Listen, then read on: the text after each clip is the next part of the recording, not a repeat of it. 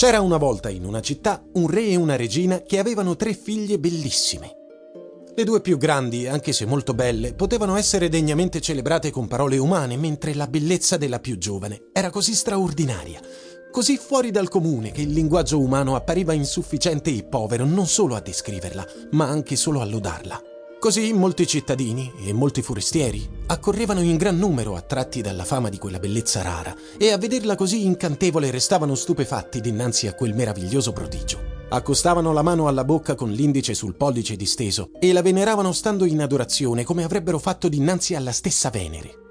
Nelle città vicine nelle regioni attigue si era già sparsa la voce che la dea nata dall'abisso azzurro del mare e nutrita dalla rugiada delle onde spumeggianti era discesa sulla terra e si aggirava tra la gente concedendo a tutti la grazia della sua divina presenza, o che invece non il mare ma la terra stavolta aveva prodotto da un nuovo germe di stille celesti una nuova Venere fiorita nell'incanto della sua verginità.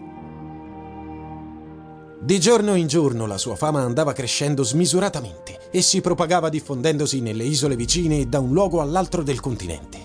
Già molta gente intraprendeva lunghi viaggi e attraversava profondi tratti di mare per vedere quella grande meraviglia del secolo. Nessuno andava più a Pafo, nessuno a Cnido e neppure a Citera ad adorare la dea Venere.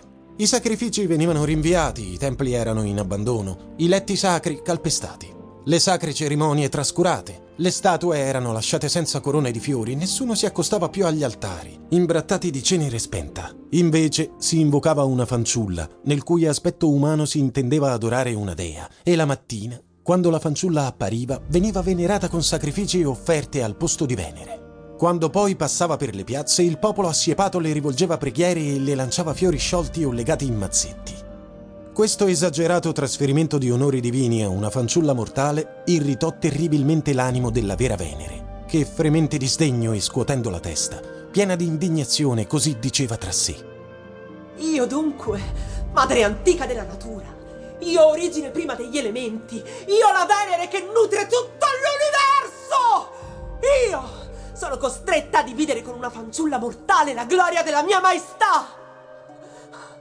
E il mio nome, celebrato nel cielo, è profanato da nefandezze terrene.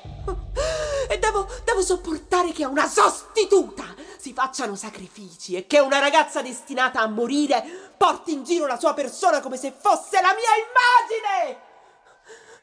Invano dunque quel pastore la cui giustizia e lealtà fu approvata dallo stesso sommo Giove, mi scelse a preferenza di dee tanto grandi per la mia singolare bellezza!